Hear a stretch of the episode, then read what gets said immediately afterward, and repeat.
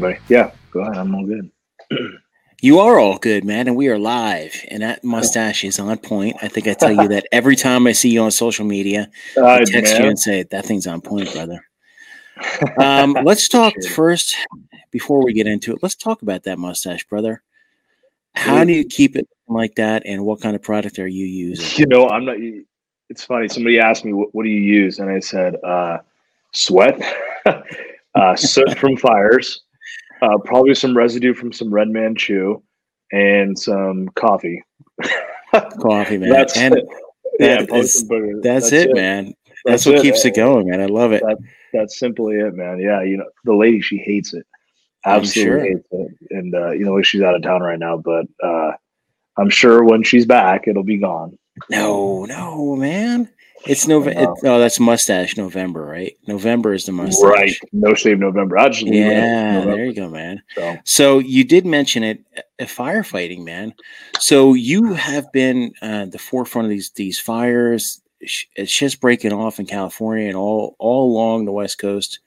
Um, but let's backtrack, man. How did you get yeah. into that position where you're you're on the front lines in a fire? You know, I always had an interest in firefighting, and uh, I think a lot of that I credit to my my mother, who got me into the Boy Scouts. and all jokes aside, man, that place probably salt uh, saved my life. I I got in the Boy Scouts when I was a lot lot younger, and we are doing the first aid merit badge, and and I clearly remember I was in middle school, and the local fire department in the Bay Area came and did a little display, showed the jaws of life and the fire trucks and the bright lights and the loud sirens. And ever since then, I was hooked. So ever since that, I knew that I was like, I want to be a fireman. So through that, you know, became an explorer. Went to a little local fire department, volunteered, did the ride-alongs, got my EMT while I was in high school, things like that, and then, um, you know, just went through the process. You know, went through a fire academy and applied to numerous agencies, and you know, went to the local community college and, and went went through that process, and rest was history. So yeah, you know, I, I tell people it's not just as easy as saying, hey, you know what, I want to do something. There's like a whole process behind it. You have to mm-hmm. apply, you have to be qualified, you got to, you know, you have to know your shit. Yeah, and it's absolutely. not just as easy. And you have to network, man. You have to network because a lot of people want to be a fighter. I should say that, you know, because it's right. not just. Yeah, and I had a little, little stint there in law enforcement, and and and it was it was good. And, but just like you said, it's it's who you know in this in this in this way. You know, 2020 is is definitely who you know. Uh, you could you could have the best test scores, the best academy underneath your belt. You still got to show up to the firehouse or you know the police station and network and build those contacts and, and keep on showing up. So and you and you know it's not just an. I always tell people it's not just networking to get a job. It's networking to find out if that's a job you want. Absolutely. You know, and a lot of people, when they're looking for a new employee, and this is in the fire world or the police world or whatever, they want to make sure someone's going to be there at least for more than a year just to check the block and move on to somewhere else. Because it, it costs money and time, you know, and it's a lot of it, man, to get someone ready to go and get into the field. Excuse me. What was it like for you, like jumping into the fire world? What was your first major event that you did? Like the first thing that uh. kind of woke your eyes up and said, "Wow, what did I get myself into?" Or, "Wow, this is the best thing I've ever done." You know, I was 15, 16 years old, and myself and another fire explorer um, out of San Mateo County, out of the peninsula, out of the San Francisco Bay Area, we went down to a class in Fresno, the central area of California. And Fresno is known um, for its agricultural land, but also, unfortunately, its gang violence and uh, it's just one of those areas and many unfortunately in the beautiful state of california that has suffered so much from uh, you know poverty and, and low income and, and et cetera et cetera. So we did a ride along with the city of fresno fire department. And it was in the chinatown area. And uh, me and my buddy we we hopped on the engine bright-eyed bushy tail you know sweet fire truck. We went down there for a class and you know one of the instructors told us hey you know, come to the come to the firehouse have dinner with us so we went to a call, and uh, it was a it was a gang related shooting. Fresno Police Department actually shot and uh, killed a, uh, a, suspected gang member who robbed a local 7-Eleven. I still remember this yesterday. So we actually did CPR, and I want to say it was like nine or ten rounds with a 5.56 rifle, and um, the gentleman passed who was right there on the ground. but I remember when while we're doing CPR, he he he he uh, expired during that process, and he looked up at us and said, "You know, save us."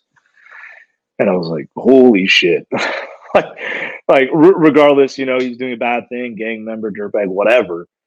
The whole point is, is like at the fire department, we're on a different side of that, right? We're only there for the CPR. We, you know, the law enforcement's there for their side of that, and but that aspect of my eyes were so wide, it actually made me want to do that job even more.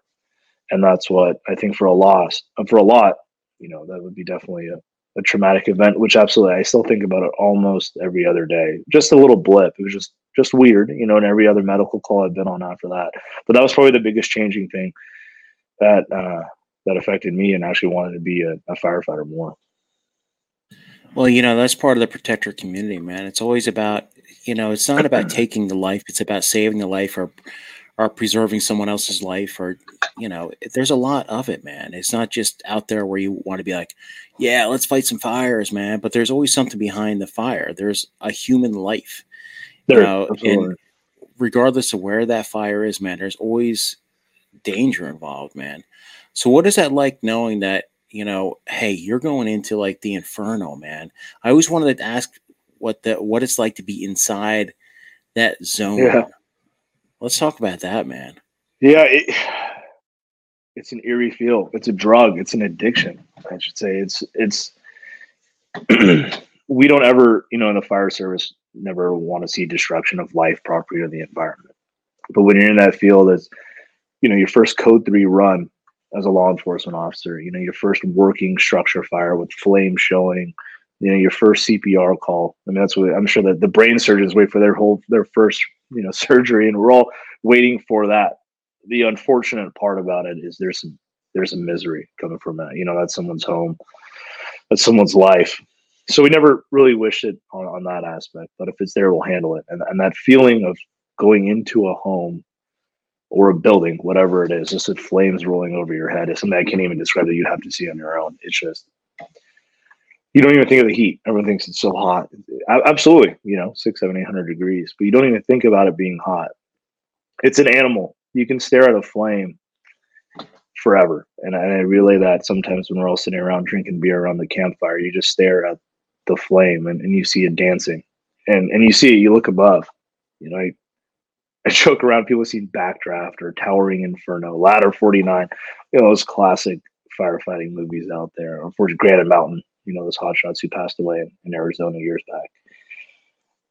And, uh, you know, they describe it kind of well in there. It's kind of corny, but at the same time, they kind of hit it on the head. And it's like, it's an animal. You know, you see it breathing, you see it being sucked back in with that backdraft and being pushed back out.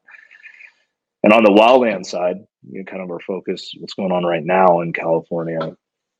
Um, you know, I posted a few pictures there on the Instagram, and and I got some more of just you just seen this huge 200 year old juniper tree or, or ponderosa pine. I mean, just just take off, and you see this whole forest. And I post something. There's there's a little bit of beauty in the destruction you know, unfortunately, so many homes and lives have lost. But you sitting there in the middle of the night and watching a whole forest just go up and just see this beautiful glow, which it is. It's weird. It's it, it's something that you would have to experience. You know, like pictures and videos and movie don't even do it justice. Is you just you sitting there with Mother Nature, knowing that you can't do a damn thing. Uh, uh, that's another part you of it what? too. It's like you know the the speed amazes me. The speed of how quick it travels you know, I've seen the videos, but I've never seen it like firsthand about how fast a fireman, and that must be the scariest aspect, of, especially these wildlife fires. Yeah. Absolutely. Yeah. so I want to say. Oh, go ahead. I'm sorry. No, you go ahead, man. Tell me about it. Oh, was, um, I think the, the Camp Fire, a, a pretty uh, uh, you know famous fire is you know 2018 in the community of you know Paradise in Chico, Butte County, California. Um, that fire, I, I want to say at one point it was a mile a second or a mile every two seconds that it was consuming with the fire, with the winds at that point. I mean that that's absolutely ridiculous. There's there's no stopping it at that point, and, that still makes me drop my jaw. I think about that. I'm like a, a mile a second, like hold on, you know, for fire to burn just here in Southern Oregon, we had the Almeda fire here in my hometown, which unfortunately took some lives and uh, a few thousand homes itself. And one of the officers actually quoted he was a motor cop and he was driving on I 5 and he's saying he was going 100 miles per hour and the fire next to him was paralleling him the whole time. How fast it was going with that wind. And I was like, that is surreal. He was, flooring his, his motor cop out there doing evacuations and the fire caught up to him, staying with him. And that to me, it still blows my mind. And I think that's what, you know, one of the hazards out there for people because they always think, oh man, it takes me forever to start a fire. It takes me forever to do this and for that. But they don't understand that, man, it's a beast. And like you said, it's living, man. It's like living and breathing off of that oxygen. It just wants to go and consume. It's it is. Yeah. It's just, I, I, it's crazy. I mean, we wish that hopefully it could, you know, it, it stops because we're in the, four million acres. And I said four million acres. And it's like, how does that even happen? Even as firefighters on the ground, like four million acres to date in California, ever since the state of California started looking and tracking fire history, which somewhere in 1932, 1933, uh, you know, this is the most acres consumed in one fire season, is what we call it, ever. So start tracking it. So, how did you get involved with this major fire? I mean, are you normally at a station or are you just kind of like you're doing the wildfires? I am. So I'm normally at a fire. So we're for that agency, Cal Fire. Um, so we're an all risk agency, no different than any other uh, fire department in the nation. Um, we differ a, a, lot from the U.S. Forest Service, which gets a lot of uh, credit as it should for fighting these wildland fires. However, the Forest Service is just trained in and respond to wildland fires. I work for the state of California, Department of Forestry and Fire Protection. Um, we're the we term all risk, and and what that means, you know, we're EMTs, we're changing structure fires, water rescues, hazardous materials, emergencies, et cetera, et cetera. Um, however, there's a lot of state-owned land. So how we get wrapped into that is uh, the state-owned land. We have seasonal firefighters that we also hire that are also trained in all risk emergency incidents, and um, we combat those wildfires as well. So we work hand in hand with federal, local, state partners, fight these fires. But uh, we do everything. We do it all. So, so let's walk through getting hired. You know, one thing I used to love talking about, I, I haven't done it in a while, is talking about, you know, a veteran or, or someone that's getting out of college. This is like their, their dream is to work fires. What kind of advice would you give out to someone just starting off or someone that wants to jump uh, into it? Absolutely. You know, I helped a, a local community college in the Bay Area do an adjunct instructor. And it's one of the most rewarding experiences that you can have being an academy instructor. And and I start out, I tell people have a well-rounded background.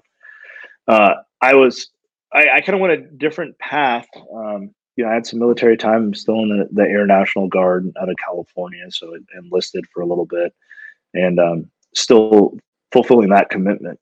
However, I can say that uh, my first job ever was working for In-N-Out Burger in the Bay Area on the West Coast.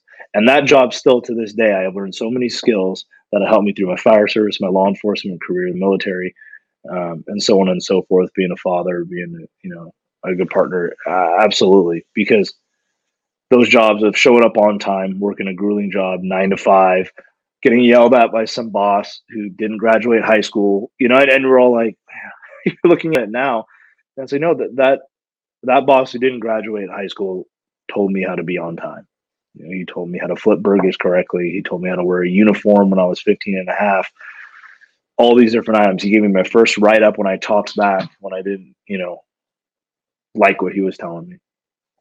So I'll tell people if you want to be a firefighter, if you want to be a law enforcement officer, wherever you do, have a you know, go work at Burger King, go work at McDonald's, go do something else. Because the one thing that I can say that it's a privilege and honor to be in this job. However, being in 2020, there are not a lot of jobs out there with pensions. There's not a lot of jobs out there that we can work on paper, on paper, nine, 10, 11 days a month, up to six figures a year, right? I mean, we're super fortunate in that aspect. But unfortunately, look at the rest of the United States right now. So it's definitely a career that's earned, not given. Um, but knowing what 90% of Americans are going through right now with, with, with COVID and recessions and all that kind of stuff, it humbles you for sure and it makes you a lot more thankful for, for what you have. You know, you can't teach someone how to talk to someone else unless they have an experience. And that's the thing is like you have one of these jobs, an in and out at Burger King or anything else. You're you're learning how to deal with real people. And that's what any of these jobs you get into in a quote unquote protector community, you're always dealing with a human. I don't care what it is. You're always going to yeah. have to deal with a manager or a leader or someone. So that's absolutely best, bro. Yeah, absolutely. So we got that out of the way. Now you're teaching at the academy. That must be a cool feeling, man. It was. It was. Yeah, I did it just for a little bit down in the Bay Area, and hence moved out of there, and hopefully get back into it. But it was it was cool. You know, you seeing eight, 18, 19 year old uh, individuals coming out of high school interested in the fire service and you know sign up for this class and a bunch of Cal Fire personnel. You know, all different firefighters from all over and kind of learning the craft, how to throw ladders, how to don your you know your breathing apparatus, how to cut fire line, different structure fire operations. It was good. It was good seeing that, and that way you can actually form the way that you know, like, no, this is not how you do it. You know, this is this is not okay in the fire service. You're not, you know, in your mother's basement anymore. This is not how we're going to do things. This is the fire service, and um, I will say though, you know who the military members are. You know who the vets are, and that's something that I could say that if you're 15, 16, 17 years old watching this podcast on YouTube or uh, you know Instagram and you're wondering how, and you have that opportunity to serve, do that. Do that for sure because there's so many items that correlate directly to the fire service and the military in this job. It's unbelievable. Um, so much of our paperwork that I've seen, our, our facial hair, uniform, it's like I, I think I've seen that exact picture before in basic training. Yeah, and sure enough, you do some research, and yeah, we just pulled it from the Department of Defense. exactly, man. I always tell people when it comes to the military service, don't look at it as if you don't want to go in for a career, no problem. But it's such a small bookmark in your life that makes such a big impact, whether that's reserve, active duty, or whatever. Uh, and you could join the Coast Guard, you could join the Air Force. You don't have to join the Marines, the Army, and stuff like that. There's no, a, a lot of different non you know direct action type units out there you could join. You could do you could be a firefighter in every single branch. Absolutely. So, absolutely I mean, that's like that's like that. me. I'm not you know I, I taught the guys hey you sir i appreciate you. I was never on a team. I was never in a group. Like no you know i'm, I'm usually doing a lot of typing when i do my drill weekends you know that that's me. I am in no way one of those guys. My hat is 100% off to those guys but exactly you, you go in there for different purposes you learn a chain of command. You learn a you learn a skill set. You learn you're getting money for college. I sound like a recruiting scenario, but the thing is, it's yeah. the truth, man. You know uh, that guy, that recruiter. You know, uh. listen, you can get a 38 percent Camaro once you get out of basic yeah, thanks, asshole. Yeah, yeah, exactly. Uh, I could talk about recruiters all day long. Oh, and the next thing you know, you're North Dakota, negative 30 degrees. Uh, yeah, exactly, brother. Yeah. Well, you and I also have a penchant for SIG weapons, man. So, what if you could, kill it? you know, firefighters like firearms too. So let's talk SIG, man. How did you get involved with uh with shooting sports? So I, you know, it, this kind of started originally back with Boy Scouts. You know, there was there's a couple. My assistant scoutmaster and uh, he kind of got me into guns a little bit. You know, boy says you're shooting 22s out there at scout camp. And I was like, it's kind of cool, you know, kind of let it slide. Never really had anything more of it. You know, do the law enforcement thing, went to the, the post, the, the peace officer academy in California. And of course, that's a big part of it. And I was like, even still, when I was like working in law enforcement, I was like, it's cool. It's a weapon. You had to qualify. I just found out it was kind of a good shot. You know, then I moved and actually one of my best friends now started competing with the NRA, and it's the uh, tactical uh, police competitions. It's for active duty law enforcement, uh, active duty marine, uh, excuse me, active duty military or current and former retired law enforcement officers. And there's these shooting competitions all over the United States. Who say, "Hey, you should come with me." Like, all right, cool. So I went, did horrific. You know, I thought it was kind of good, and then here I am going to the guys. I was like, "Oh shoot, I need to work on some things." And that was it. It was like crack after that. I got into shooting. Uh, you know, met some guys over here, Black Flag Armory in Medford, Oregon. Talked to those guys, and they kind of set the baseline for everything. offered a sponsorship. Uh, went through there. Um, got set up with my first Smith and Wesson AR. Um, and ever since then it exploded. And I, you know, I didn't know any different. I had a little M and P that I had a 40 caliber, and I was like, oh, it's kind of cool, whatever. But I wanted something different, so you know, I, I bought a HK, I bought a Sig, I bought a Smith and Wesson. Kind of went around trying to figure out what I wanted to buy, and the Sig Sauer thing I fell in love with, man. So ever since then, it kind of exploded. It exploded, excuse me. Got into different sponsorships here and there, whatever, and shooting is now part of me. It's part of my life. Yeah, and I'd like to tell people, you know, shooting a gun is not just about taking a life or taking whether that life is an animal or a person. Um, it's fun, man. Oh, it's, it's a blast. Such a blast, man. Especially you're shooting a Sig Legion, uh, yeah. P3 X5. That's my favorite pistol. Absolutely, and you tacked it out a little bit, and I didn't think you could go really too much more mods on it. But you're telling me that you know, throw some trigger action in there, and it's a completely different weapon. I'm I'm intrigued now. Oh, a- absolutely. I you know I hooked up with Gray Guns, and they're out of here in Reedsport, Oregon. Bruce Gray, and I was actually at Shot Show this last year, and that shot in um, down there in Las Vegas. We went down there and all that. Uh, you know, they reached out. They said, "Hey, we see you're just a huge Sig Sauer fan," and I'm like, "Yeah, you know, I am. I, I, try to post about it here and there, and I like their weapon systems and what they do, and it just fits me. You know, just like it fit a Chevy, Dodge, or, or Glock, all tomato tomato for the most part, and, it, and Sig Sauer was my choice. And I said, "Hey, we can make your Sig Sauers better." I was like, "Oh, really?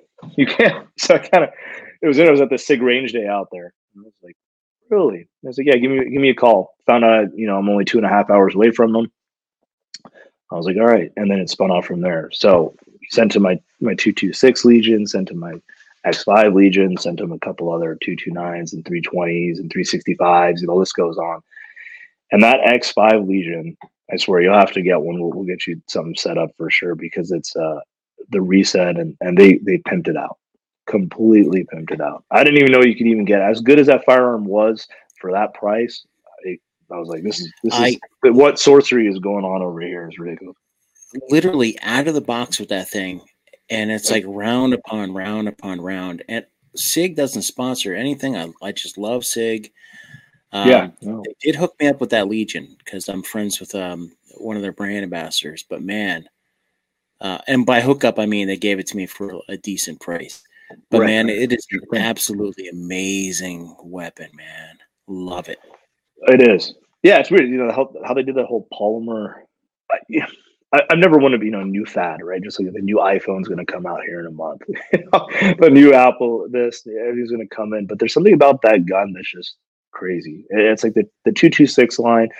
I was issued out a little bit, you know, with mm-hmm. some military stuff, and, and that's big, yeah. you know. With I know the SEALs ran those for years. Um, yeah, in my, my 20 years, man, I've had uh, HK, SIG, primarily Glocks for probably 14, 15 years. And uh, if I could carry that Legion, man, I tell you, it's, oh. you know, and a lot of agencies are going to that, that 320 now, which is great. glad that Absolutely. Are. Yeah. You know, our, our law enforcement officers for, for CAL FIRE actually run 320s and, and there's a, a little RFP out there for a little bit to get, uh, how can we get the 320s for duty use? And that's, uh, it's just uh it's something crazy. You know, I was I was actually talking to John John Norris, a lieutenant, you know, Cal Fishing Game, one of my good friends actually. We had a John's conversation. been on the show a bunch of times, man. Yeah, good he's guy, a solid, really good guy. solid guy, and we actually worked together on the the LE side during some grows, and that's how you know. And uh, we were talking a little bit about SIGs and stuff, and I was like, man, you know, there's there's something about that gun, and that's what I'm saying. Like, I don't I don't really know anybody really sure the company itself, and but shooting that gun, it, it's I don't even know how to explain it. So if you, if you can get a hold of one or go to some gun range, shoot it because that tungsten polymer thing, man, is it's just there's some sorcery going on for sure. Absolutely, brother. Well, I appreciate you coming on the show, telling us a bit about your backstory, but and definitely about what's going on with the fires. And uh, we got to talk about SIGs, man. So I really appreciate this, brother. Oh, dude, absolutely. Yeah, no worries, man. I'm always willing to come and talk about guns and whatever. And it's been a crazy year. I mean, hopefully the winter time's coming soon. Hopefully some firefighters can get off the line. Hopefully people can you know, can can go back to a little bit of normality. You know, unfortunately, a lot of a lot of loss of life this year in the West Coast to these fires. So, well, brother, you're always welcome on the protectors. Absolutely, brother. I really appreciate you having me. My pleasure.